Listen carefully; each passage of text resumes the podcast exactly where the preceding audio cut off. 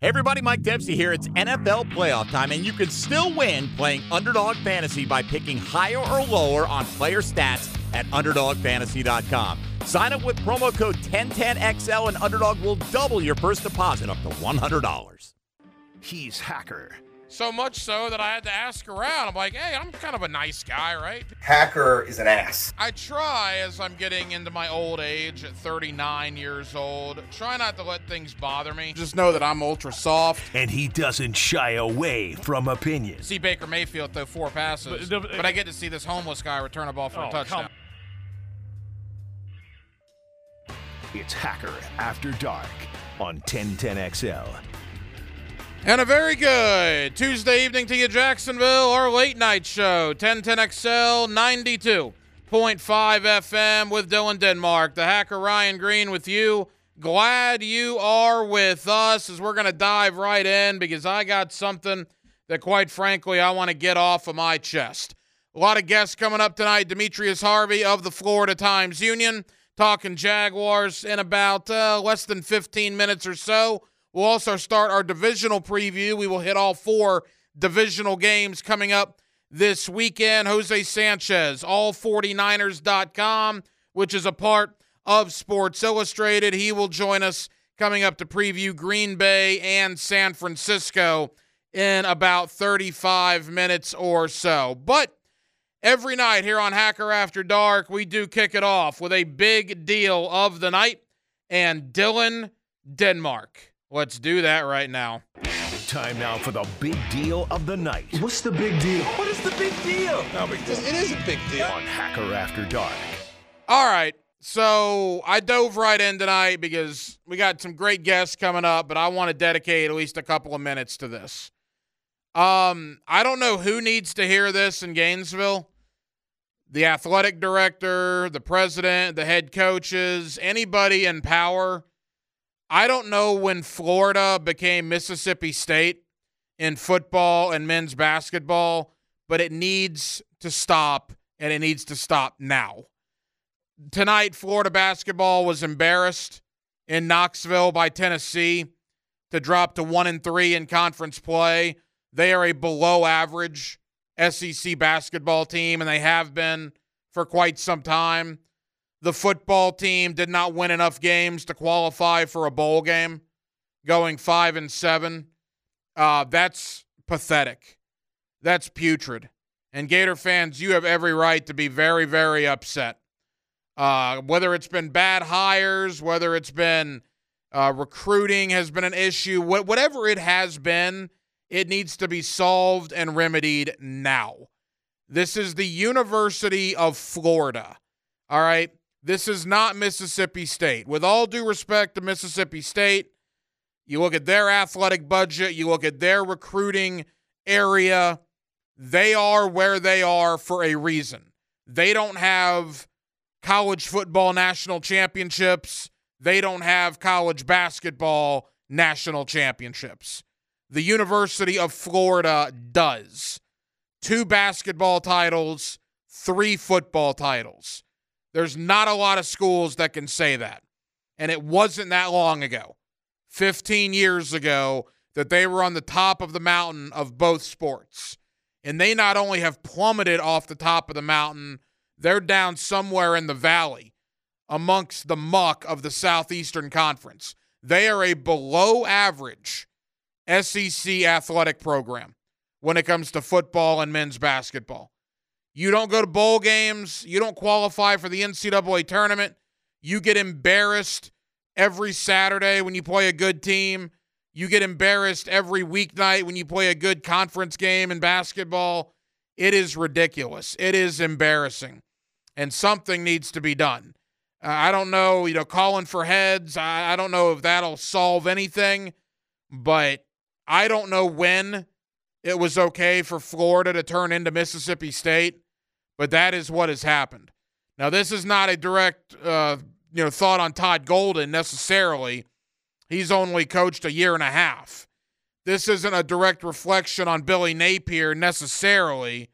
He's been there 2 years. But good heavens, man. I mean, you just rattle off the SEC teams in football and men's basketball. when you combine them that you rather have than Florida? Obviously Georgia, obviously Alabama, obviously LSU, obviously Missouri, obviously Ole Miss, obviously Tennessee. Should I go on? It is putrid in Gainesville right now when it comes to those two sports. People should be embarrassed by the product they're putting on the court and by the product they're putting on the field. And when you combine those together, it is a problem. Again, a team like Mississippi State, why am I going after them? Well, you know, look who's in charge in Gainesville right now. All right? Mississippi State does not have the recruiting budget, does not have the resources, does not have the facilities necessarily, does not have the heritage, does not have any of that in either sport. And they are as good, if not better, than Florida right now in both of them. And that is unacceptable. So, again, Gator fans, I've seen your complaints on social media. I've seen my buddies that have texted me that are just like over it. And watching that game tonight, look, Tennessee's better than Florida. There's no shame in losing in Knoxville the way the Gator basketball team did earlier, but they did not belong on the court with Tennessee. Tennessee beat the crap out of them. And Florida hasn't won a basketball game in Knoxville since 2014. This isn't Rupp Arena, all right? Florida is a middle-of-the-pack, below-middle-of-the-pack SEC basketball program. And that was fine in the mid to late 90s when Spurrier was dominating on the football field. But when you combine an awful product, not going to a bowl game football team, with an awful product, not making the NCAA tournament basketball team, and you lump them together, they got problems. It is a sad state of affairs at the University of Florida right now when it comes to football and when it comes to men's basketball. And you, Gator Nation, deserve better.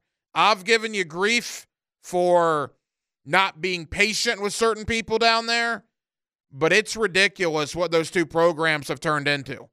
From on top of the world 15 years ago and being the only school that has ever held the football title and the men's basketball title in the same umbrella in the same year, to now you can't even make a bowl game on the gridiron, and you have missed the NCAA tournament in back-to-back years, and you get flat-out embarrassed like you did tonight in Knoxville.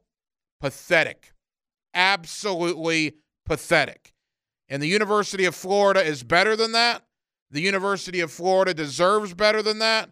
And there is no way people should be satisfied with the Florida Gators become nothing more now than the Mississippi State Bulldogs.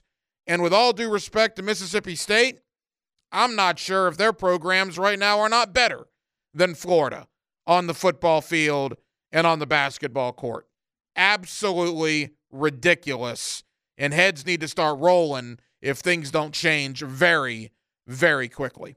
641-1010 on the text line, designed by Lifetime Enclosures. With Dylan Denmark, the Hacker Ryan Green with you. Denmark, quickly, you're an alum.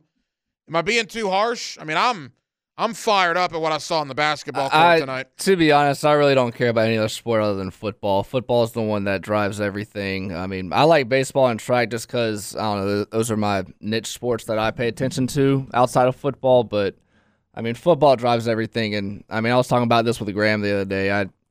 I've told you, I've said it on the air, I don't think Billy Napier's the guy. I don't think Florida's ever going to win at a high level with Napier. And then if he's let go this year, I'm all in on Lane Kiffin. But that's kind of where I stand right now. But you know what? And that's fair. But obviously men's basketball would be considered number two at almost every university behind football. In some universities, it's considered number one. But I think you take a consensus, the top two sports on any college campus, football and men's basketball, are going to be 1 and 1A. And when Florida sucks at both of them right now, that is a problem that needs to be addressed now. 641-1010 on the text line, designed by Lifetime Enclosures. All right, had to get that off my chest. I was PO'd watching Gator basketball today. Absolutely ridiculous. Let's get into the Jacksonville Jaguars. Let's talk about the future. What does that mean for Trevor Lawrence and his contract? What does that mean for Calvin Ridley and Josh Allen Both guys are scheduled to become free agents in less than 2 months. That's right. Free agency officially begins on March 11th. We are inside of 2 months until free agency. My buddy Demetrius Harvey of the Florida Times-Union does a terrific job covering the Jacksonville Jaguars, and he's next. Hacker After Dark on a Tuesday night, our late night show here in Jacksonville, Florida, and we are glad you are with us. Let's ring up another guest on the All-Pro Roofing phone line. Back here on 1010XL and 92.5 FM in the city of Jacksonville, we are glad you are with us. The NFL playoffs in full swing. Pretty bittersweet watching last weekend's action, knowing the Jaguars basically only need to win one more game in their last six, and they would have been in. Obviously, that is not the case. Last week, we talked about what happened. This week, now we're turning the page about what needs to happen to avoid a collapse like that from ever happening again. With that, Demetrius Harvey of the Florida Times-Union does a terrific job covering the Jacksonville Jaguars, and he's with us here on 1010XL. Demetrius, how we doing? I'm doing all right. How about yourself? Demetrius, we're good. We took a break last week because we both had to decompress, I think, from the biggest collapse in franchise history. Just a quick thought, man. It's the first time I've had you on since the Tennessee game. You cover the team every day. I mean, it was an amazing fall from grace.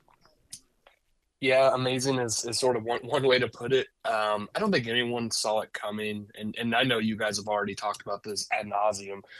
But just, you know, from my perspective, it was incredible. I mean, just to see the collapse, because I, you know, going into the game, I'm never 100% certain, you know, on what's going to happen. Obviously, no one is. You know, people will say, yeah, there's no way X, Y, and Z will happen. But, you know, there's always that chance. But I was probably about as close as you can get to that. And I thought, you know, with everything on the line, I thought with the Panthers game the previous week and how they sort of got back to doing what they knew that they could do. I figured, you know, this would be the game, but, you know, Derrick Henry ran all over him, and you know, it led to all the fallout. And so I think that, honestly, this is probably a good thing to happen in the long term. I know that no one wants to hear that, but I really do. I think that there's a lot of fundamental issues with this franchise. And we've seen it creep up. Once they start losing, that's when you can kind of see it creep up, because that's when everybody sort of comes out of the woodwork. And I think that's sort of what we are seeing right now, and sort of the direction the franchise is headed. You know, I guess my question, Demetrius, they fired 10 coaches last week, including defensive coordinator Mike Caldwell. Well, what if Ridley catches that ball with 2 minutes to go and runs into the end zone and they get the 2-point conversion and, you know, they find a way to win the game in overtime and they actually are division champions? I mean, are all those coaches still here? Was that going to happen regardless? Because it happened less than 24 hours after that game. I mean, was that a knee-jerk reaction? What's your take on all that? Yeah, it's a game of inches for everybody's lives in terms of their jobs. I mean, that's the case. It really is, and I can't see any situation where – and I'm speaking almost a little bit out of ignorance here, but, you know, I couldn't see any situation where they had won against the Titans, they host a playoff game, they do whatever happens in that Browns game. I mean, we saw what happened to the Browns against the Texans. I mean, who knows? Maybe they win that one. But I have to believe that if everything had went well and they finished off a little stronger, then yeah, I don't think that the coaches would have been fired as they were. But considering the collapse, considering what happened, I do think it was a bit of a knee-jerk reaction. And you know, you can. If they want to come out and say it wasn't, then that's fine. But, you know, when Doug Peterson comes up there and says, hey, you know, I haven't really, you know, gotten all into the what's next, and, you know, those are something that I'm going to be, you know, deciding on, you know, at some point, you know, starting to talk to people. And when you ask him about those coaching staff changes, and then, you know, 3 hours later, you know, I barely even can leave the Miller Electric Center, and all of a sudden all the coaches are being fired. So yeah, it was a knee-jerk reaction, at least from everything that we've seen. And it was something where, you know, clearly that collapse could not allow for everybody to stay. And so, you know, he decided obviously he's not going to go after his side of the team, so, you know, go after the defensive side of the team. That's just how I read it. Demetrius Harvey of the Florida Times-Union. I thought the defensive coaching staff was put on notice in the post-game locker room. Look, when a team captain Like Andrew Wingard has microphones in front of him and a camera. He obviously knows what he's doing. He knows what he's saying is going to have some weight. And when he says, guys, we're not playing a lot of assignment football down the stretch, the way and I interpreted that was defensive guys were doing their own thing. They were freelancing, and that is not a good message to send out revolving around the coaching staff. No, it's not. And you know, that's been an issue for over the last 2 years. I mean, you saw it last year. Just because the season ended on a high note last season doesn't mean that there weren't issues. You know, they were 9-8 that season too. There were plenty of issues with them in terms of playing assignment football.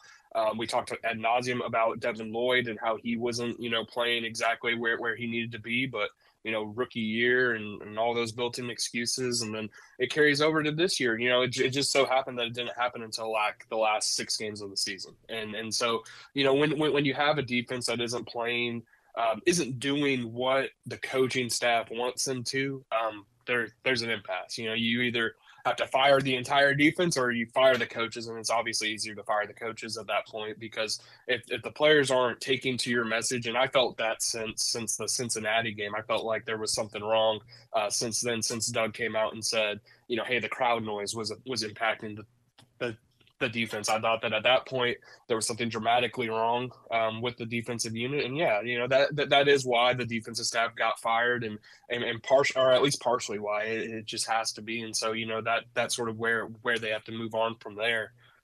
Yeah, Doug sort of set the tone, I guess, and said it wasn't acceptable, and everything that sort of happened, especially with what Dewey said. Yeah, it's something that you have to make a change. We've heard a lot of names as far as guys they're interested in, guys that have been blocked from talking to them from other organizations. In your opinion, not so much the name, but the type of defensive coordinator, do you hope it's a guy with a lot of experience, like a Wink Martindale or a Leslie Frazier, maybe a up-and-comer like Marquand Manuel? What's your thought there?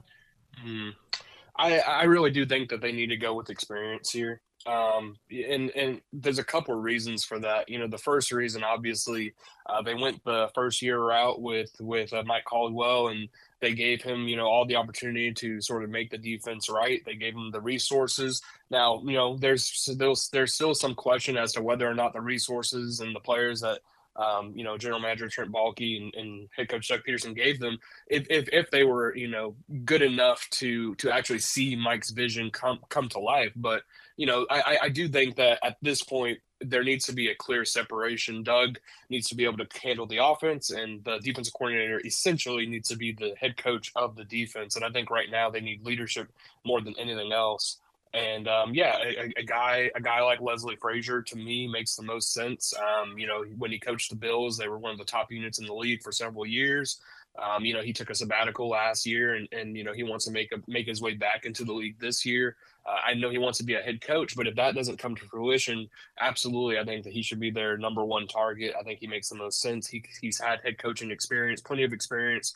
There's not going to be any reason for Doug to pop in on the meetings or to sort of, you know, try to see what to do on defense in order to make a push. You know, now Doug can sort of handle the offensive side of football, which is exactly what he was hired for. So that's sort of where I'm at on that. Demetrius Harvey of the Florida Times-Union. Demetrius, the fan base is after Trent Baalke again. 2 years after dressing up as clowns, we thought all was right with the world, and now, you know, you lose 5 out of 6. The draft class wasn't great. Some of the free agents that have been brought in recently haven't panned out long term. And the fan base has got to blame somebody, and they're after Baalke for a second time. Do you think that criticism is warranted? Yeah. I mean, at this point it is. And now, not to say, you know, there are some extreme examples. I think there's something in the middle where, you know, obviously the way that they constructed the roster since 2021 to now, you can definitely be critical. I think that they haven't addressed plenty of needs. I mean, the left guard position was something that everybody was screaming about, or at least I was talking about it for months and months and months leading up to the season. And then, you know, once it kind of came to fruition that they didn't have a left guard, it kind of validated that. The same thing with the third down pass or the third pass rusher behind Trayvon Walker and Josh Allen. Everyone knew that was going to be a concern. And then I believe the third best or the third highest sack total was Roy Robertson Harris with 3.5. I mean, you can't field a team defensively and expect to, you know, impact the quarterback when only two of your players are able to do so to a high degree, and really one, in my opinion, Josh Allen at a consistent level. So yeah, there were a couple of clear, you know, issues in terms of how they conducted this past offseason. And I think that the draft classes haven't borne out enough players that can contribute right away. This past draft class was supposed to be a sort of depth, future, you know, focus draft class where not every player was going to play, and you know, they're going to have to make decisions, and then those players are going to replace the players that they have to make decisions on. But in reality, when you looked at it, they never had the players that were supposed to be starters to begin with. You know, guys were not going to be playing at this super high level to begin with. They needed to make sort of, you know, changes before you step on the field and not, you know, see how it works if you're going to try to make a Super Bowl push. So yeah, you know, with all the things, there have been some good moves. Obviously, the Calvin Ridley trade, I praised it then and I'll praise it now. I thought that was a fantastic trade by Trent Baalke. I think that he's done a good job there. I thought that obviously he did a good job with his wide receiver group in general. Last year, I thought that the free agent class was pretty solid, but yeah, there are too many fundamental issues. And then you're hearing, you know, weird rumors and everything like that. At this point, I just feel like there's a time to clean house. They should have maybe done it after the 2021 season. They should have probably done it after the 2020 season. But you know, at this point, I do think that it's fair to criticize, and it's fair to question the leadership with the Jaguars right now. A couple more for Demetrius Harvey of the Times-Union. Where Baalke loses me is I remember in May, it was an OTA inside the stadium. It was me, you, and I believe John Shipley were talking. And we talked then because Allen was doing his own thing away from the team. And we were like, they don't have anybody after Allen and Trayvon Walker to affect the quarterback. That was in May of 2023. And every press conference, Doug Peterson would go up there and say, well, the young guys are going to develop and the young guys are going to do this. No, they were never going to develop. Kayvon Chason, that was a pipe dream what you guys were talking about. And if we knew that in May, Demetrius, how guys making millions of dollars to construct this roster did not see that, it's either incompetence, which I don't think it is, or it was arrogance on their part, which I think it might have been. And there's always going to be a bit of that with every NFL team. I mean, these guys make millions of dollars. They're put in these high, you know, profile positions. They're on top of the world. I mean, you got to imagine this guy. You're in control of a franchise, essentially. So yeah, there's going to be some arrogance involved, and there's going to be some, you know, self-confidence, and some of that is great. You want to have a guy who is a little bit arrogant. You want to have a guy who's very confident in what he's doing. But yeah, to your point, I do think that was something where they just let their arrogance and maybe a little bit of a misjudgment of their own players sort of get to their heads. You know, even in the spring at the league owners meetings, we asked Doug Peterson, you know, what's the most important part of your team to fix? And he said this, he said, I think we got to improve our pass rush. I think that's vital, particularly on third down. I thought we were good in the run game. We just got to continue to get better in the run and shore up some things there. But I think too, the passing game is the area that we have to look to addressing this off season and clean that part of it up. And to me, none of that happened. And now that either is, you know, Doug potentially saying, hey, we have to improve ourselves. So Josh Allen has to improve. Trayvon Walker has to improve. Chason has to improve. Or to me, that's saying, yeah, we need to bring in players or do things to actually improve it. There was some sort of disconnect there, and nothing happened. So, yeah, you know, at that point, I thought it was malpractice. And they sort of saw what happened afterward. You know, they weren't able to get after the passer to the degree that they should, and that sort of impacts everything on the defense. So, all right, Demetrius, as we begin to wrap up, let's start looking forward. Trevor Lawrence, it's after year 3. He's eligible for an extension. We know Herbert got paid after year 3. We know Burrow got paid after year 3. Do you expect the Jaguars to pay Trevor Lawrence before the regular season begins? Not necessarily. I think that mid-season, you would think absolutely they're going to. But from things that we've heard, you know, it doesn't seem like they're in some sort of panic or rush to do so. And I don't think that they necessarily should be. I mean, yeah, you can maybe get away with paying him a little less money this year compared to what you would pay next year, say he does have a good season, but he has two years left on his deal. They're going to pick up that fifth-year option in May.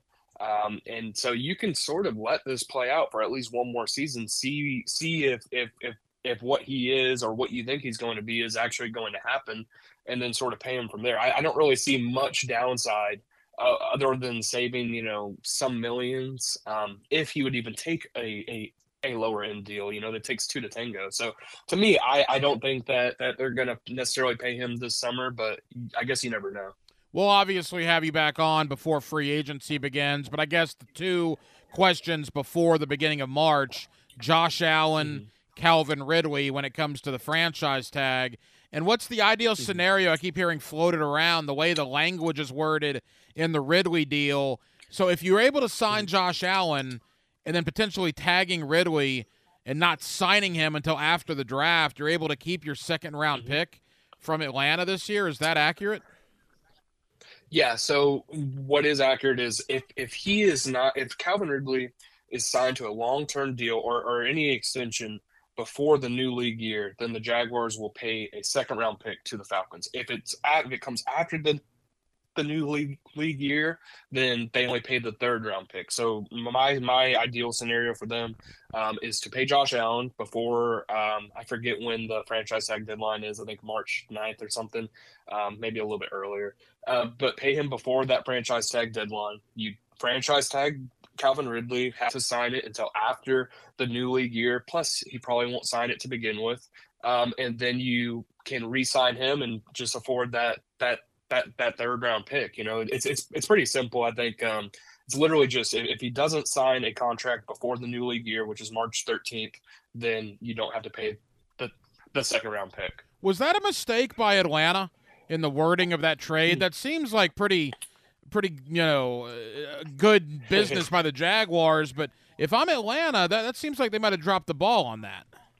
Yeah, they absolutely did. I mean, why you would make it the new league year, I'm not quite sure.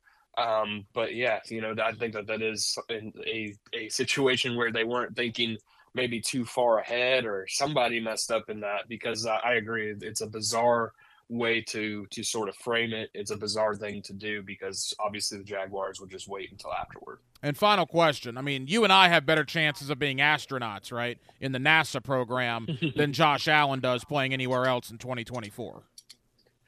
You would hope so. I mean, you would hope so. No, I think you're right. I think there's zero chance, but you can't say zero with this team, but I'll say close to zero. That Josh Allen is playing anywhere else but Jacksonville this coming season. If they franchise tag him and make him play on the tag, then something's dramatically wrong at TI or at Everbank Stadium. Yeah, I've been to Cape Canaveral a bunch, but I'm not ready to get into the astronaut program. I cannot imagine that scenario where Josh Allen is not in a Jaguar jersey next season. Demetrius, we'll have you on about a month from now, man. What can people expect over at the Times-Union as we enter the off season? I appreciate it. Yeah, I mean, you know, we're sort of, you know, winding down. I kind of took a little bit of time. I mean, not really. I took a couple of days to sort of wind down a little bit, and then we're going to just get into the off season. We're going to get into free agents upcoming, the key off season dates, what to expect, who they might get. But a lot of stuff has to wait until they hire a defensive coordinator, which will be our primary focus over at the Florida Times-Union. So just keep an eye on for that, and we'll know when stuff is happening. Demetrius Harvey of the Florida Times-Union. Demetrius, appreciate it, man. We'll do it again soon.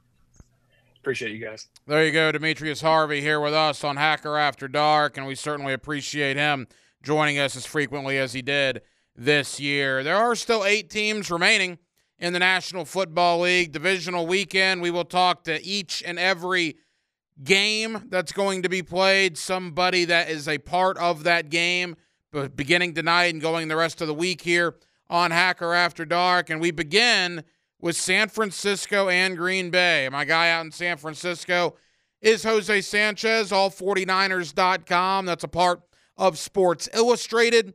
What is the talk in San Francisco? Look, they were probably anticipating Philadelphia or Tampa. Instead, they get Jordan Love and Green Bay. Green Bay can't do it 2 weeks in a row, right? They can't go into Dallas and win and then go into San Francisco and win, can they? We'll talk about it. Jose Sanchez, all49ers.com, talking Packers and 49ers next on a Tuesday night. It's Hacker After Dark.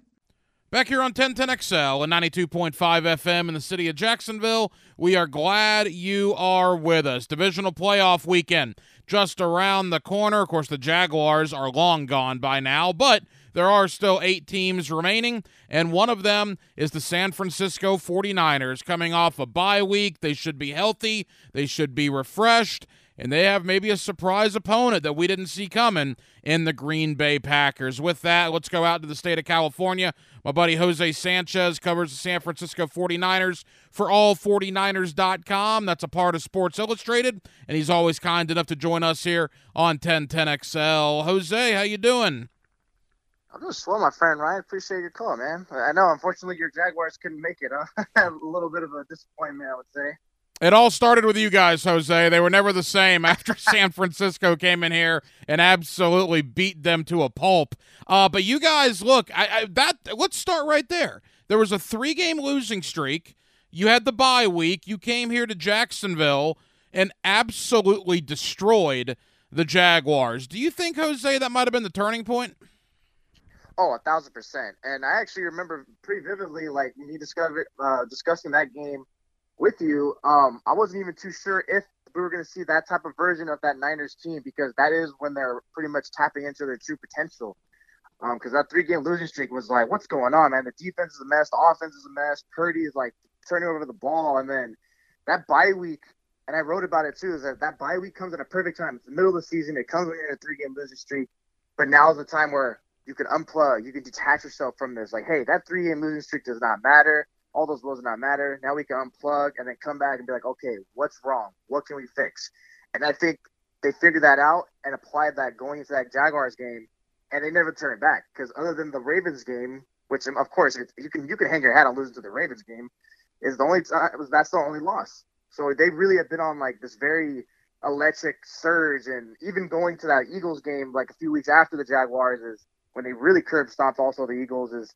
They just look formidable. Now everyone's playing like pretty much Pro Bowl, even All-Pro levels. I mean, heck, they got 5 All-Pros on the offense. So they really have turned it up a notch after that bye week. And, yeah, certainly it did start with that Jacksonville Jaguars win. You know, and it was injuries, right? I mean, the 49ers were beat up. Mm-hmm. Trent Williams missed time. Debo Samuel missed time. I think McCaffrey missed a game in there. And it was just a matter of getting healthy too, right? I mean, once they got healthy, they never looked back. Yeah, really the key injuries for sure was Deebo Samuel and Trent Williams.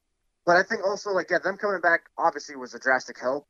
But I think also everyone really just – they made – like, they weren't making – like, the players weren't making their miscues. Like, defensively, it was always missed tackles. Some schematics from Steve Wilkes, the defensive coordinator, was a little off. Like, they weren't playing into their strengths. Then offensively, you know, Brock Purdy, he would play a good 3 quarters, but then late in the game would throw, like – couple picks a game, and it's like, what are you doing here, man? And some of these players like turnovers, but they cleaned all that up. You know, offense is not turning the ball over. They're playing more efficiently. Kyle Shanahan's been at the best as he's ever been with play calling, and then defensively now you got the secondary playing tremendously. It's just really all just clicking all at once. Everything's aligning perfectly well. And the thing about that 3-game losing streak from the 49ers is it wasn't the fact that 1 or 2 things were going wrong. It was the fact that everything was going wrong. So the fact that everything was going wrong and they weren't necessarily, you know, getting their head kicked in losses, that it was like, okay, that's kind of something from, you know, an analytical standpoint. You can be like, well, because it took all that it's not a big deal. They could probably come back and give themselves a B-plus game and be fine. And even during this winning streak or during the second half of the season, starting with that Jaguars game, is they haven't played like, you know, perfect game in every single game. They've been good enough to win with their B or B-minus game, which is pretty crazy to see. It just goes to show that they don't have to be amazing for all 4 quarters. They could give up like a bad quarter or two and still bounce back. It just goes to show like how amazing of this coaching staff and the players that they have, that they can execute and click and really put dig their heels in and go full speed to win a game. Jose Sanchez is our guy when it comes to the San Francisco 49ers. He's with all49ers.com. That's a part of Sports Illustrated, and he's with us here on 1010XL in Jacksonville. We know all the great players, right? McCaffrey, Samuel, Williams. Let's go to the quarterback, Brock Purdy. From Mr. Irrelevant to one of the best quarterbacks in the NFL, how has Brock Purdy done this? And more importantly, what's the future for Brock Purdy? Because regardless of what happens, he's getting paid pennies compared to other quarterbacks in the NFL that he's outperforming. I mean, they're going to have to address that this offseason, correct? You would think they would have to address it, but they technically do not have to because this is only the second year of his four-year deal. So unless like him and his agent really force the issue, I think me knowing the 49ers at this point, they would be like, let's just wait, kid. All right, because we have salary cap space that we have allocated to 10 to 15 star players, so let's bump the brakes on that. So I don't really foresee that happening, and I don't think Purdy's going to force the issue either. So that one probably definitely be a bit of a variable, but I wouldn't see that happening. But in terms of how he's doing it, man, how I never would have expected this, because this time last year, the 49ers are down to the third string quarterback, Brock Purdy, and it's like, oh, God, here we go again. 49ers derailed by their season because of quarterback injuries. There's no way it's going to happen. And somehow he's proving to be an outlier. Like, what we're watching right now is an outlier. Not even the 49ers knew that he was going to be this. Like, that's a fact. If they thought he was going to be this, they would have drafted him way sooner than the last pick. I mean, he was pretty much a borderline undrafted free agent. And the fact that what he's doing right now is incredible. And honestly, like I said, I was a skeptical first with his first few starts last year. No, not at all. And then there was question marks going to this year with his elbow, right? Because he tore his UCL, had surgery. It was pretty much borderline. He was close to getting Tommy John. But then he comes back healthy and zero repercussions at all. Zero drawback from it. He doesn't look like he's timid. It doesn't look like last year was a farce, and he's getting better. And it has some to do, of course, with who's his coach and who has the talent around him. But some of the critics that I see, you know, from a national standpoint, trying to give credit to, he's getting carried by the talent. Like, no, don't mistake this from a Jimmy Garoppolo level, because when Jimmy Garoppolo was a starting quarterback for the 49ers, that was truly a quarterback getting carried by his talent.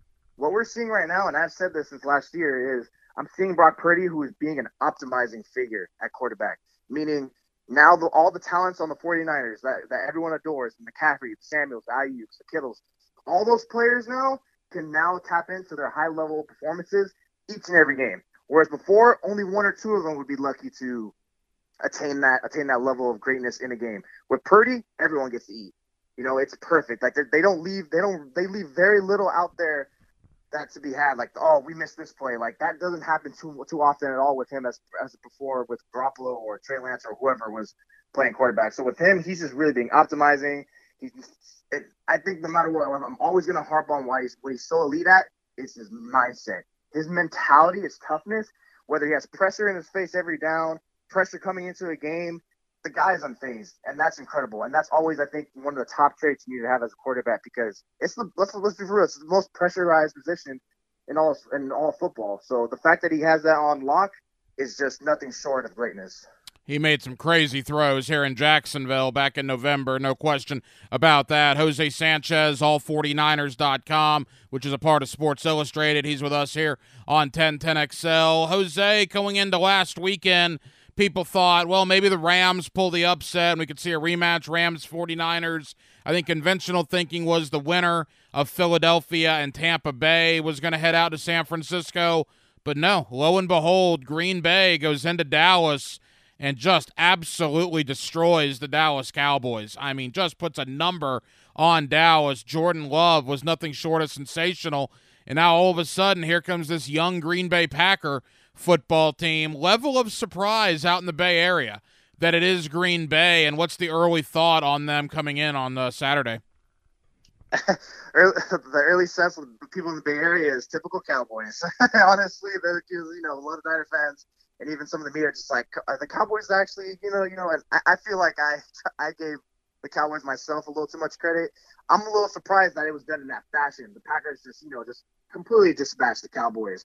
And now I'm looking at the Packers in a new light, like, man, like, I know like the Cowboys weren't as elite as maybe that's believed, but the fact that you're on the road, you're the number 7 seed, you're youngest team in playoff history, right? Like, you did that in that fashion. Now that we got to look at you a little bit in a new light, at the very least.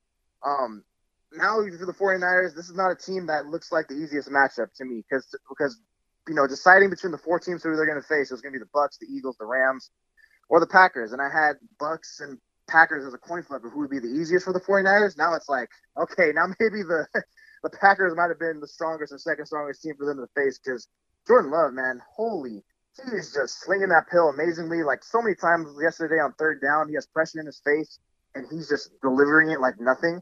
And that goes back to like, man, this guy's mental toughness and just linking me to Purdy, like all these young quarterbacks of C.J. Stroud, like, man, the league's in good hands right now. So him, I'm a little bit afraid with the 49ers defense because as good as their secondary has been for the most part since coming out of the bye week, there has been instances where they could be had for sure. Like at least several drives a game where it's like, okay, now these guys are kind of lackadaisical on coverage, they're getting beat. I think a little bit where maybe the Niners would have the edge is because the Packers don't necessarily have that dominant wide receiver. They have some good receivers with like Romeo Doubs. I know Christian Watson's been hurt. I'm not sure how much of a factor he's going to be, but I think no matter what, I think Jordan Love's really going to give the 49ers defense some run for their money. But I think ultimately it's going to dwindle down to what is the 49ers offense going to look like against the Packers defense, because the Packers defense made Dallas's offense look so mediocre. But here's the thing about Joe Barry, Packers defensive coordinator, has to realize is defending against Mike McCarthy offense versus a Kyle Shanahan offense is nowhere near the same. I think that's where the 49ers will end up running circles around them, is they're really going to exploit that Packers defense that Dallas could not. Well, that's a good point, too. And, you know, look, knowing what we do about football, you and I have watched it for a long time. I mean, yesterday was perfect for Green Bay. I mean, everything went their way. Oh, yeah. And that's not going to happen 2 weeks in a row, you don't think. And now, as you mentioned, San Francisco, that was kind of a head-turning moment. Green Bay's not going to sneak up on them like maybe they did on Dallas. As we begin to wrap up, Jose, I mean, look, San Francisco, young in some spots, but let's be honest. Trent Williams isn't getting any younger, right? George Kittle, Christian McCaffrey, not getting any younger. Certainly guys on that defense or some veterans there. Do the 49ers, is there a sense of urgency to get over the finish line this year, knowing that some of their better players are getting up there in age?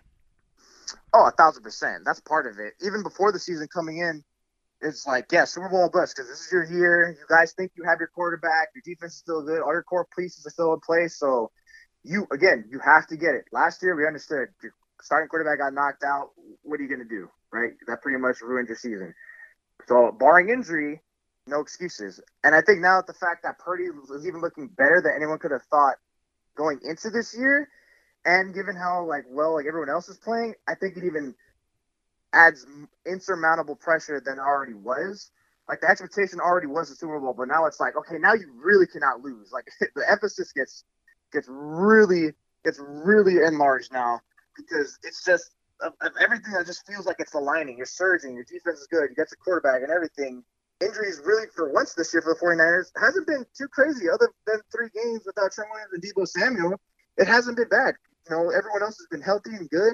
So what's your excuse? The NFC doesn't have – honestly, I think the 49ers are head and shoulders above the next best team in the NFC.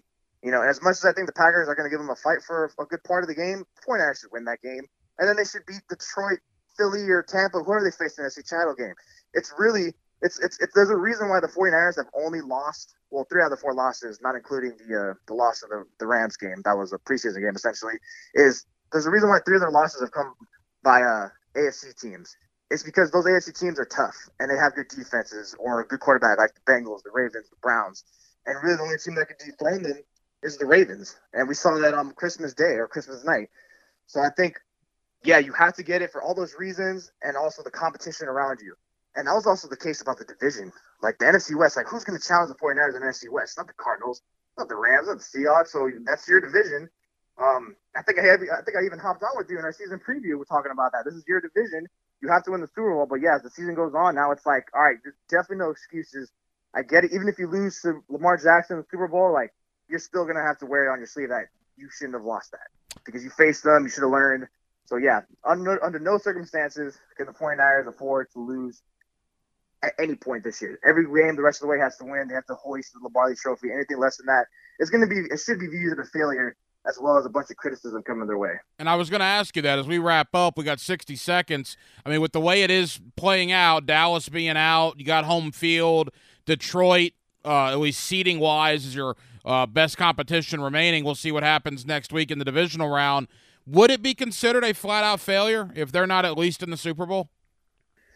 I think so. I think even if you're in the Super Bowl, it's still a failure. You just have to do it because for years now, since 2019, what does the 49ers have always needed? It's just a quarterback.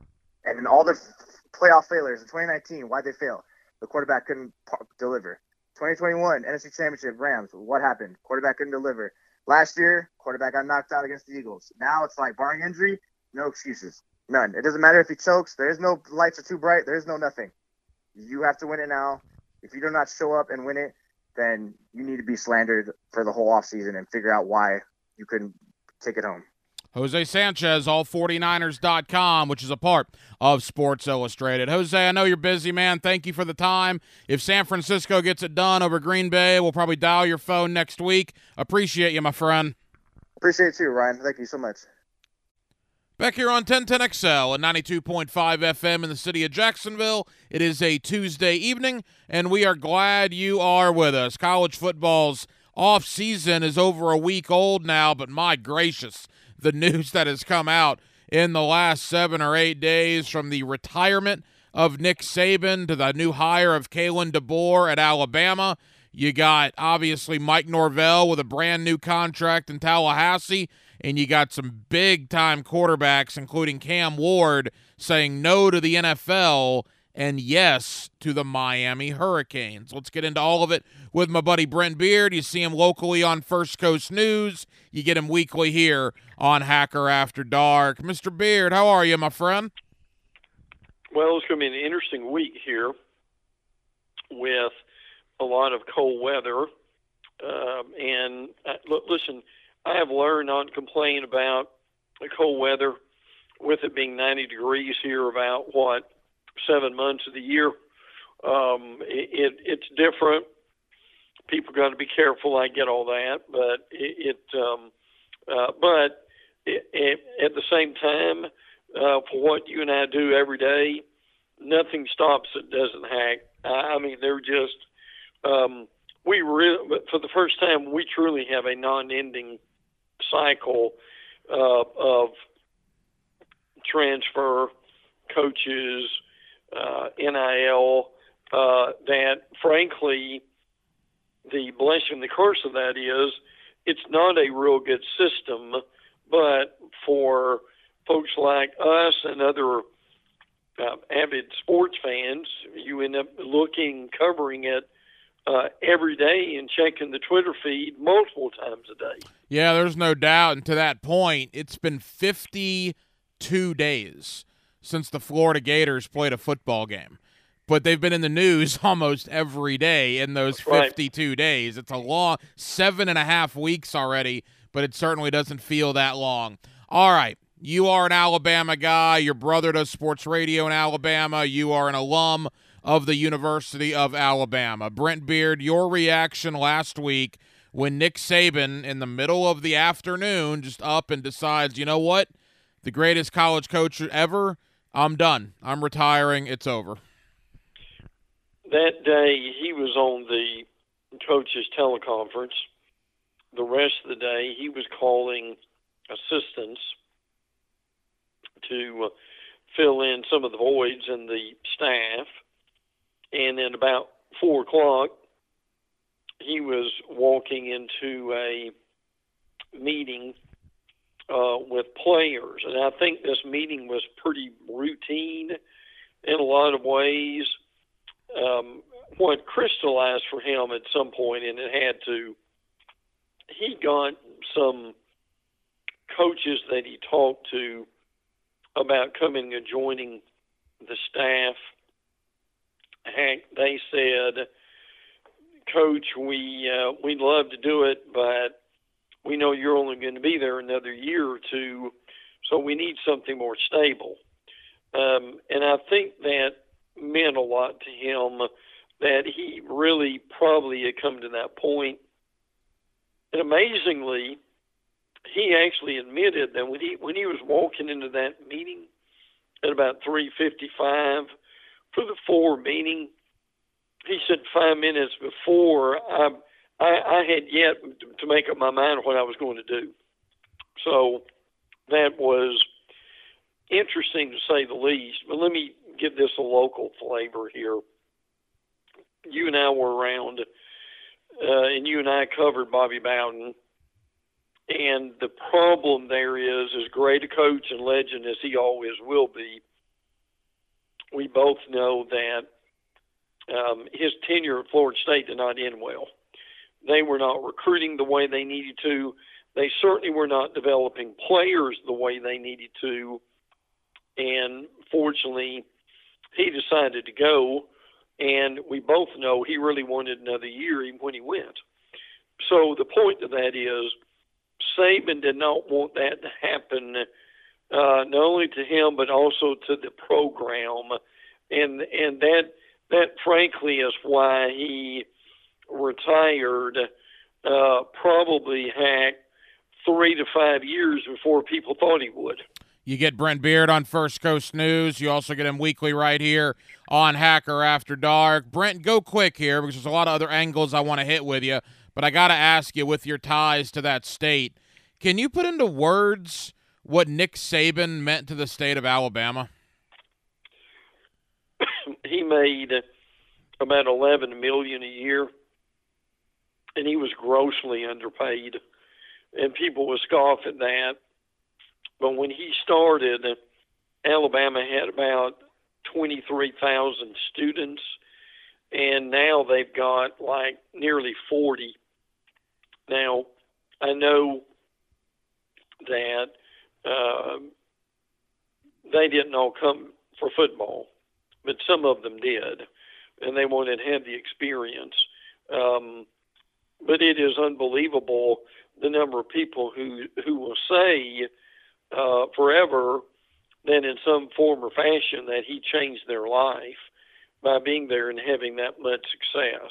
So we really don't even have enough time to get into all that, but it was immeasurable about what he did for not only the football team, but the university, and frankly, the state of Alabama in general.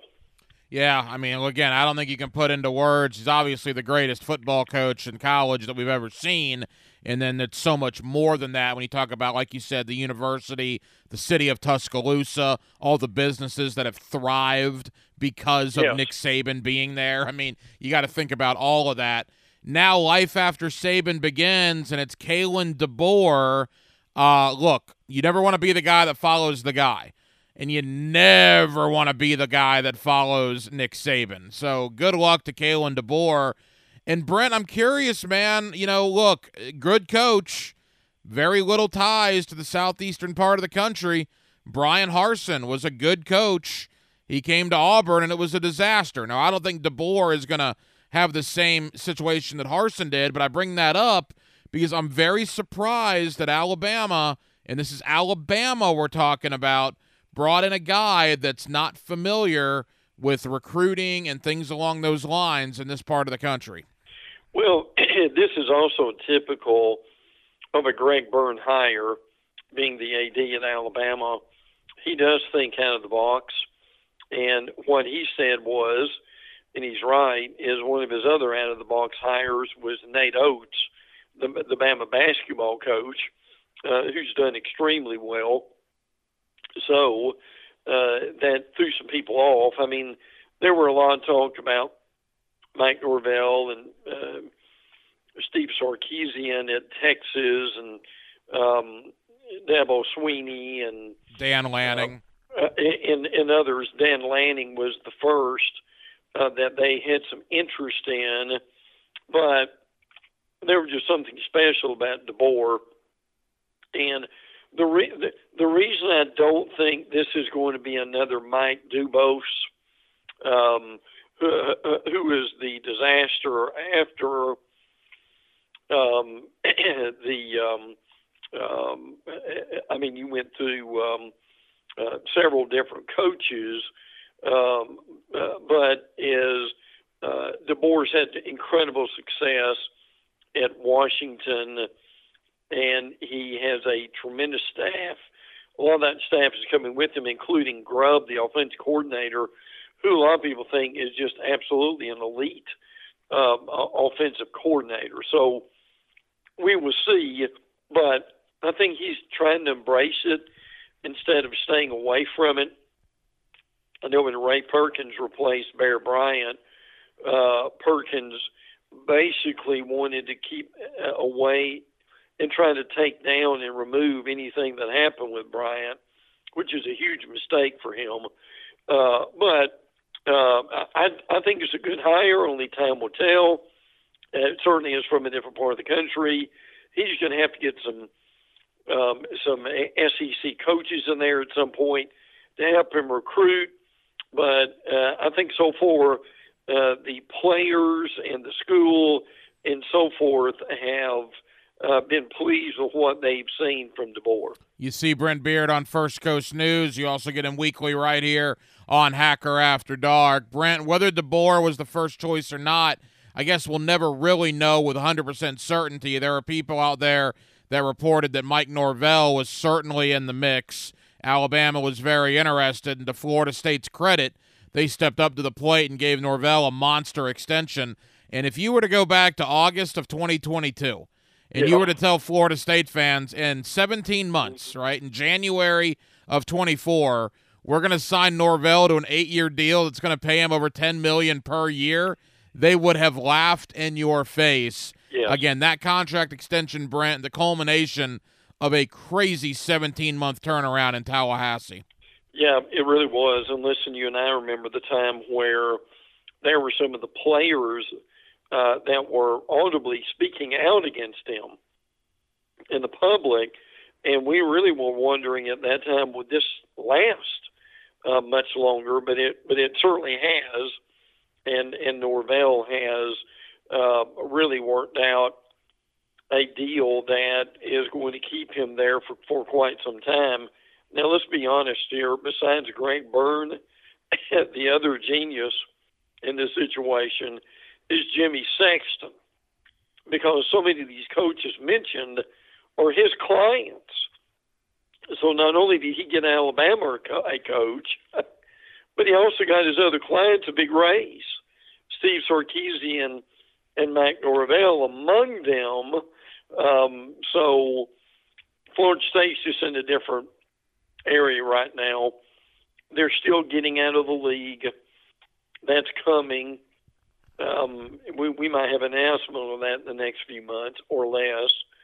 But for the here and the now, except for the Ellis Atkins suspension of 3 games of this year, with the level 2 violations.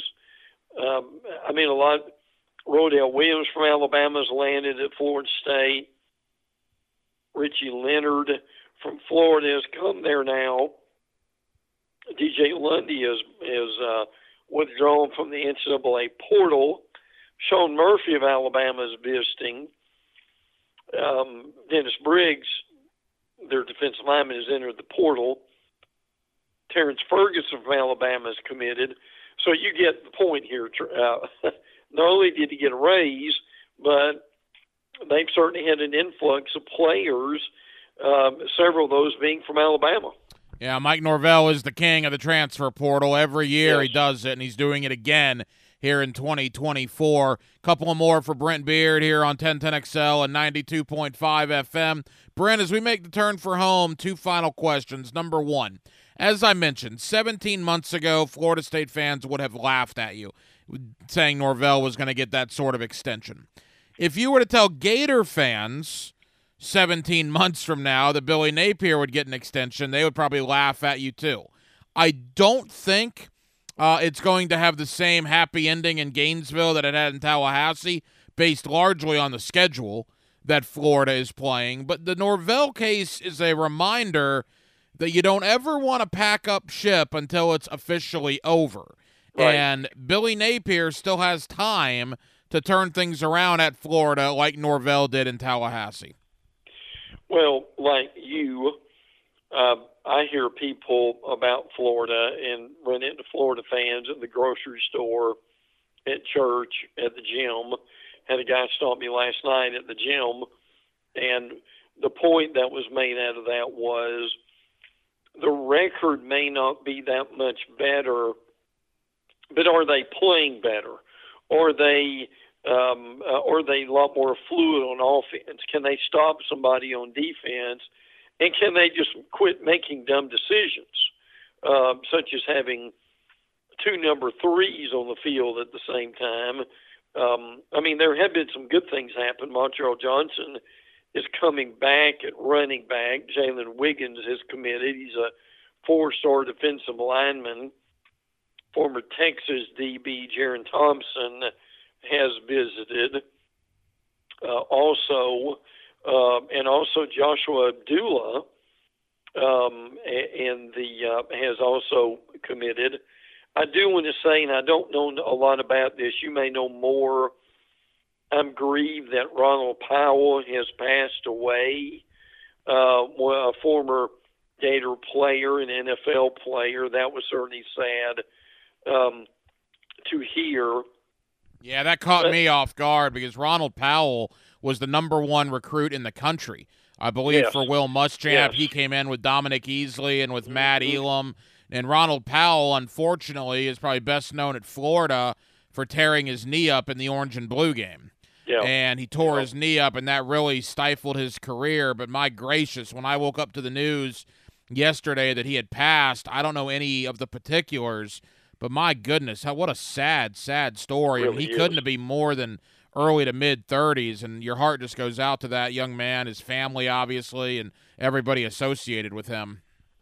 Way too many young players who are dying lately. I think the other thing here real quick is the Florida's getting some interest from, in this discussion from last night with this fan, but it applies to this. His thing is, okay, they're getting guys, and I've never heard of them, but I think they can play. So my thing is, he's getting players from and getting looks from players like from Liberty and from Tulane and places like that. And what Gator fans, I think, need to remember is you're not going to get everybody from Ohio State, Michigan to USC. You're going to get some players from some smaller schools that you haven't paid a whole lot of attention to, but these guys can still play. So hopefully that's going to be the case for Florida. I still think they want to see more changes in the staff and maybe some bigger names.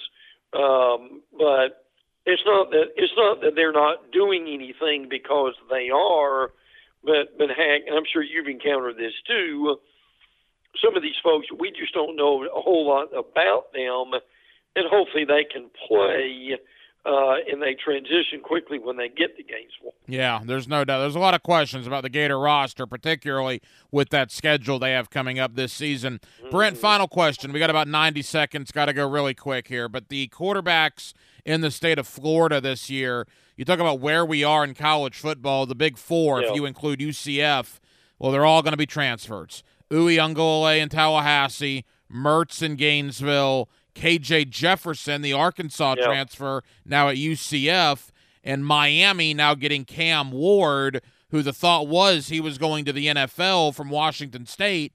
He had a change of heart, NIL, I'm sure, and now goes to Coral Gables. So, my goodness, all four, Big Four in Florida, all with transfer starting quarterbacks. And Cam Ward may be the best of them all. Now, a lot of people don't know about him. I mean, he was an Incarnate Word at one point. Some people have never heard of that school. He threw for probably 10,000 yards there. I'm exaggerating, but not much.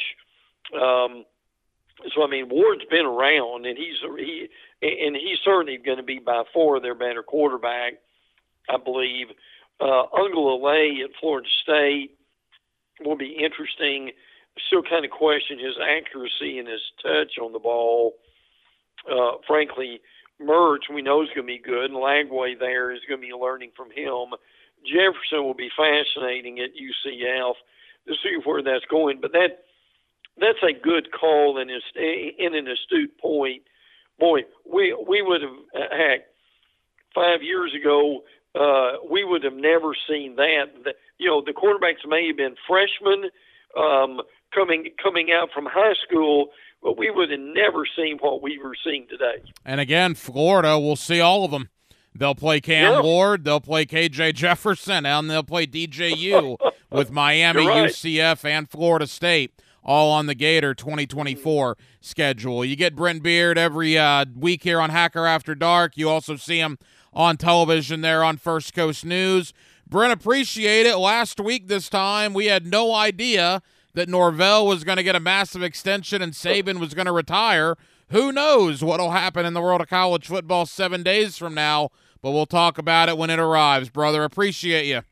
Well, I appreciate you too, and my final thought here is, and if Harbaugh leaves Michigan, we'll have another domino effect, won't we, Hank? That's a good point, and he met with the Chargers earlier this week, so we will certainly see what happens there. Thanks, Brent. My pleasure, bud. Take care, and stay warm too, okay? Back here on 1010XL and 92.5 FM in the city of Jacksonville, we are glad you are with us. The Jaguar season now more than a week in the books after, well, the biggest collapse in franchise history. I don't think I'm sugarcoating that at all. And the NFL playoffs are in full swing, and my goodness, how good did the Houston Texans look over the weekend. There is a lot to get into with that. Let me go to my buddy D-Rock, Mike DiRocco, ESPN.com, always kind enough to join us here on 1010XL in Jacksonville. Mike, how you doing, man? I'm good, Hacker. How are you, bud? Mike, we're good. I guess last week was kind of like coping, right? We had to get through the grief, and now we're on to the understanding as to what exactly happened. And let me ask you, you're around this team every day. It's been 8 days, Mike. What happened? Why did this team collapse in the fashion that they did? You know, the funny thing is, I think Josh Allen, what he said after the game in the locker room after the game was really telling to me. And that is, he said the last, 5-6 weeks, we were just kind of waiting for that spark to happen, like we got last year, and just waiting for it to happen. And it never came. To me, that's a pretty darn big indictment of the, I don't know that chemistry is the right word, but certainly the approach inside the locker room. As Doug Peterson said, I think the next day, go be the spark. Somebody needed to step up, and no one really did. And I get that there were, injuries, and that's a part of it. I get that there were some questions on defense, and I get that there were, a quarterback who hadn't really practiced in 3 weeks. But the bigger thing to me is that there was just, it seemed like the leadership in that locker room didn't take over the way it needed to. And I think that's something that might be a little bit concerning going forward a little bit. Yeah, there's no question. And look, since the loss, 10 coaches have been let go, including obviously defensive coordinator Mike Caldwell. And here's my question, D-Rock. If Calvin Ridley catches that ball with 2 minutes to go in Nashville and finds his way into the end zone, and Jacksonville goes on to, say, beat Tennessee in overtime, are those coaches still here, or was that a knee-jerk reaction to the loss in Tennessee?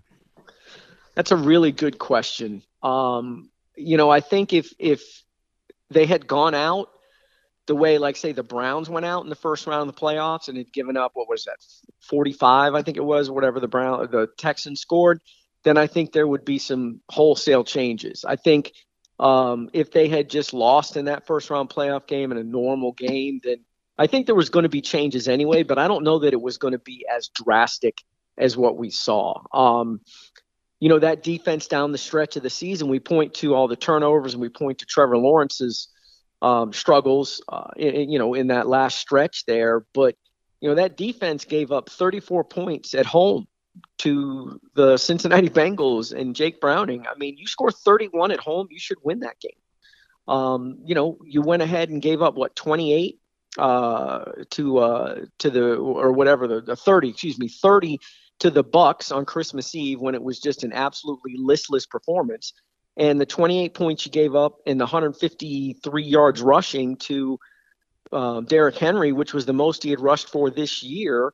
I mean, both sides share blame, but seriously, when that defense needed to step up and make some plays in the second part of that season, they really didn't do it. So I was expecting some changes anyway. I don't know that it would have been the full sale, hey, everybody's gone except two or three guys on the defensive side, but there would have been changes. Mike Duraco, ESPN.com. I also thought Andrew Wingard in the postgame locker room up in Nashville a week ago Sunday when he said that guys were basically not playing assignment football down the stretch. I thought that was a pretty telling statement from a team captain. Now we turn the page and get into the future, and the future is the new defensive coordinator or who it's going to be. And, Mike, we've heard a lot of names, right? We've heard names like Wink Martindale. We've heard former Gator Marquand Manuel. Not, so much to talk about a certain person, but the type of person. Do you believe it's going to be a guy with more experience on their side? Do you believe they might look at a younger up-and-comer, if you will? How do you think that plays itself out? I think it's got to be a guy that has some defensive coordinator experience. Look, Shad Khan was not happy with the way this season ended. 8-3. We were talking about this team maybe getting the number one seed, overall seed in the AFC, and they just absolutely fell apart. And, the thing that we have to keep in mind here is Shad Khan's trying to get a stadium deal done. And when your team is struggling and falling apart the way it is, that's not really a good look. And I'm not saying that this is going to impact whether the stadium deal gets done or not. Most likely everything gets done.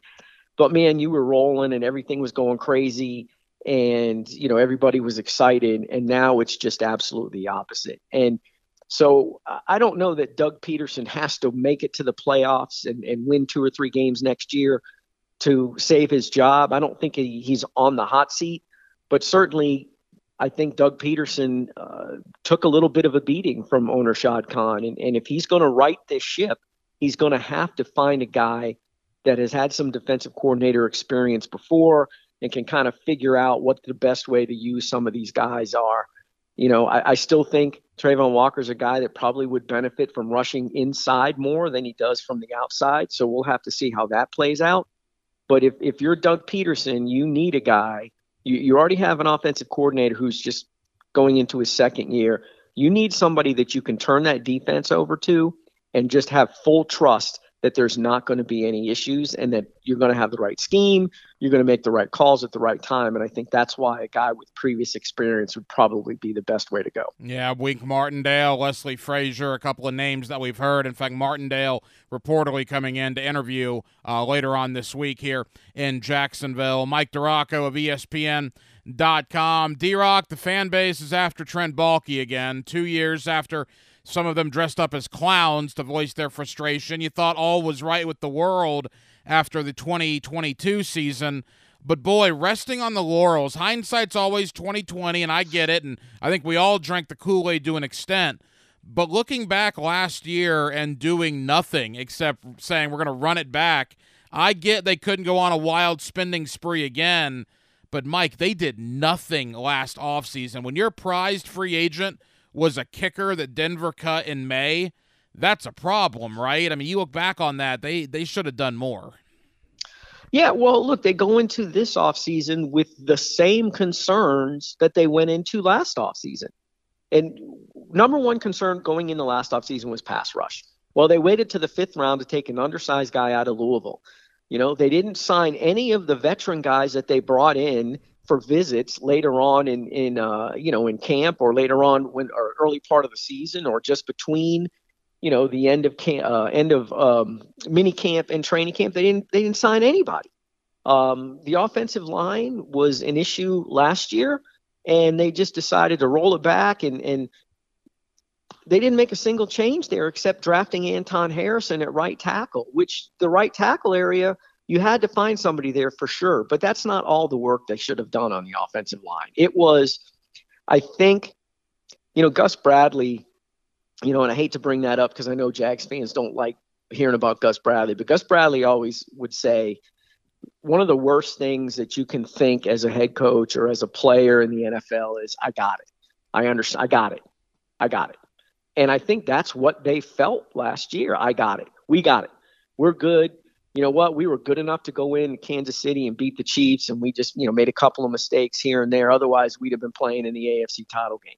And they just expected to roll that back, like you said, and it didn't work. And now, you know, in addition to pass rush being another question, now you're going into this offseason having to address the interior of that offensive line. If they don't make changes there, then we're going to be sitting here in the same position next year, asking the same questions. And now there's also some major questions about Trevor Lawrence, whether he likes it or not, or whether the Jags like it or not. Now it's like, well, wait a minute, is he the guy? He had that great run the second half last year, but you know what? He turns the ball over at such an alarming rate. And I know the interceptions, some of them may not be his fault, but man, the ball security and fumbles, that's got to change. And those are three major questions that they've got to answer in this offseason, or it's going to be another long year, because all of a sudden the AFC South, not the crappy division we all thought it was going to be. No, not with the emergence of Houston. Indianapolis darn near made the playoffs with a backup quarterback. D-Rock, you hit on two things there that I want to get more of your thoughts on. Number one, you mentioned Trevor. Look, I don't think Trevor should go anywhere. I'm happy he's here. I think he's the franchise guy. Having said that, I would have some real concern about paying him buku dollars this offseason. But the price of doing business in the NFL, we know Herbert got paid after year three in L.A., Burrow got paid after year three in Cincinnati, and now here's Lawrence after year three. Are there going to be any issues if Trevor does not get a new deal prior to the start of the 2024 season? I haven't heard of any. Now, that's obviously right now at the end of the season, and you know, as we get further into the offseason, that kind of stuff may start popping up, but I have not heard any. And look, if you're the Jags, I don't know that you do pay him this offseason. I honestly want to say, or I would honestly say, hey, look, we all struggled last year. We got to fix some other areas. Let's go ahead and concentrate on that. Trevor, you're our guy. We believe in you. You know, we'll pick up the fifth-year option, obviously, and then we'll work on this next year. But right now, we've got to solve some other areas of this team. And to be honest with you, I would really be surprised if Trevor Lawrence wasn't in meetings with Doug Peterson at some point the last couple of weeks, you know, his exit interview, if he sat down with Trent Baalke, sat down with Shad Khan, the owner, and made his thoughts known about what needs to be fixed. I wouldn't, you know, if the Jags do a deal with him after this, in this offseason, I wouldn't be surprised. If they don't, I don't think I would be surprised either. Not after what he kind of put on tape the last, you know, half of the season. You know, even the first half of the season, I thought he was very good. He may not have been flashy, but if you look, I think he had a streak of 5 or 6 games, the longest of his career, with a passer rating over 90. So he was playing good football. The numbers may not have been there, but he was playing good football. The last half of the season, that's a different story. A couple of more from Mike DiRocco of ESPN.com. D-Rock, you also brought up pass rush, and I remember being out there with you and Mark Long and all the guys at OTAs and in minicamp and training camp. And we knew then that they had nothing behind Josh Allen and Trayvon Walker. And every press conference, you or Mark or somebody would ask, hey, are you going to bring this guy in, or this veteran's available? And they kept saying, oh, the young guys are going to develop. We think we're good. We think we're good. And it was nonsense. I mean, they're talking about Calvin Chason and these fourth and fifth round rookies that they drafted. It was just complete and total nonsense. And I guess my question is, if guys like you and me knew they had nothing behind Walker and Allen, then the general manager making millions of dollars, he better should have known that. And now, is it incompetence, which I don't think it is, I think Baalke's a pretty smart guy, or was it simply arrogance on the franchise's part not to address that? I think it's more the latter, but maybe a little bit of the former too mixed in, because look, they were counting on DeJuan Smoot coming back from the Achilles, and being an impact. And they were counting on Devon Hamilton to do that as well on the interior. Now, Hamilton had the back infection, and that really kind of just wiped out this entire season for him. So from that standpoint, they were hurt there. But to count on a guy like a DeJuan Smoot coming off an Achilles injury, and when did he start playing? End of October? I mean, that's unrealistic and arrogant to think that he would be able to do much less than a year after he tore his Achilles. So look, they had guys in, they had Calais in, they had Jadeveon Clowney in, they had Justin Houston. I mean, they had veteran guys in.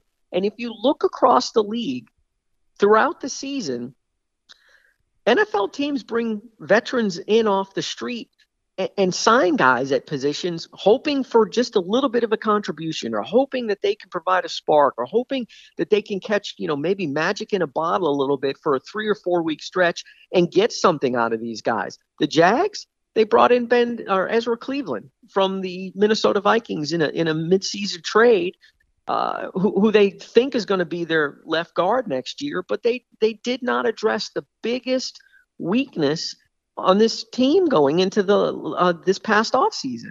And Hacker, how bad would it have been if Josh Allen didn't have the monster season that he had? Mm-hmm. If Josh was up there around 8, 9, 10 sacks, which is kind of where he had been living, for most of his career, how bad would it have been? It would have been way, way worse.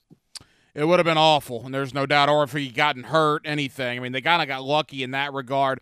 Mike, as we wrap up, 2 final questions. We'll have you on again right about the start of free agency, but clearly before then, so we're talking, somewhere mid to late February, Josh Allen, Calvin Ridley, and the franchise tag. Now, the theory I've heard out there is that the ideal scenario would be to re-sign Josh Allen and then tag Ridley. Just don't sign him prior to the draft, and you won't owe Atlanta a second-round pick. You'd owe him a third-round pick. Is that your ideal scenario for what the Jaguars need to do?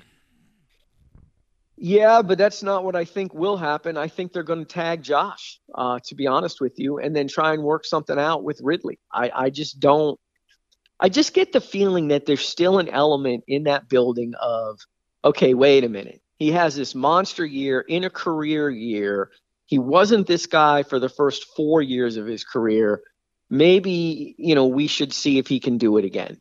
And I may be wrong. I may be misreading that. But from talking to people throughout the season inside the organization, it just seemed like that was sort of the feeling that, this Josh is more the guy that you've seen the first 4 years. And not saying he's a bad player. He's a good player, very good against the run, but not the dominant pass rusher that he was this year. So my expectation is Josh gets the franchise tag. Now, if they can work out some sort of a long-term deal with him after that point, you can pull the franchise tag back and then work on the Ridley stuff and see if, if you could do it that way as well. I get the feeling that it's going to be franchise tag. The very first day that Josh can be tagged, I think, is when we'll hear that they have done so. But you're right. I would do it the way you talked about it earlier, but again, I probably would have signed Josh last year to an extension, and it would have been a bargain because he would have. I would have expected Josh to have the same kind of season this year that he had, regardless of whether he got a contract last year or not, because of the guy Josh is, the kind of guy he is. So now it's going to cost them way more than it would have had they done it last year. We got 60 seconds. Is your expectation, D-Rock, that Calvin Ridley is in this team's future plans? Yes, I do think if they can come to an agreement on a reasonable number for both sides. But, yeah, they liked him. They think another year in the offense will be very, very beneficial for him and give him a fuller understanding of, some of those option routes and some of the issues that kind of cropped up this year will go away with another year in the system. The offseason really never stops for ESPN.com. Mike DeRocca, what's coming up on ESPN.com over the coming days and weeks? Yeah, I've got a big piece. I think it's running Tuesday or Wednesday about basically what went wrong this year and sort of breaking it down into several areas. A lot of it's some of the stuff that we talked about, but I delve into the injuries and, some questionable coaching decisions and some of the things that some of the players said after the final game that kind of led you to, conclude that there were maybe some, not locker room issues, but some unhappiness in there at times. Mike, we always appreciate it. Again, D-Rock, Mike DeRocca. We'll do it again around the start of free agency. Know you're busy, brother. Thank you for the time, my friend. Appreciate it, Hacker. Anytime, bud. And thank you to Mike DeRocca of ESPN.com for joining us here on Hacker After Dark as we recapped the failures at the end of the year and certainly looked ahead to the next moves the Jaguars are going to make here in the offseason. My big takeaway of the evening here on Hacker After Dark, well, misery loves company, right? And if it makes you feel any better, both the Miami Dolphin fan base and the Philadelphia Eagle fan base are exactly like you are today. Now, they just were two games better at Week 12, so their failures at the end of the year still found themselves into the postseason. So Jacksonville's the only one of those three to miss the playoffs. Philadelphia might as well not even shown up last night. They got embarrassed by Tampa. Miami didn't look very good either. And so there you go. Eagles, Dolphins, Jaguars, all three arguably among the top five, top six teams in the NFL at Week 12. All three with miserable failures down the stretch of their seasons. Dolphins 1-and-done in the playoffs. Eagles 1-and-done in the playoffs. Jaguars did not make the playoffs, and all three lost pretty big division leads at the end of the year. It'll be very curious the offseason that all three of those teams have moving forward. Well, that'll just about do it. What has been a very busy Tuesday night edition, our late night show here on 1010XL and on 92.5 FM. We certainly appreciate you guys hanging out with us each and every Tuesday night. We got a ton of people to thank for this evening's broadcast. Again, thank you to Mike Duraco of ESPN.com. Thank you to Jose Sanchez, all49ers.com. That is a part of Sports Illustrated as we previewed Green Bay and San Francisco on Saturday night in the NFC Divisional Playoff.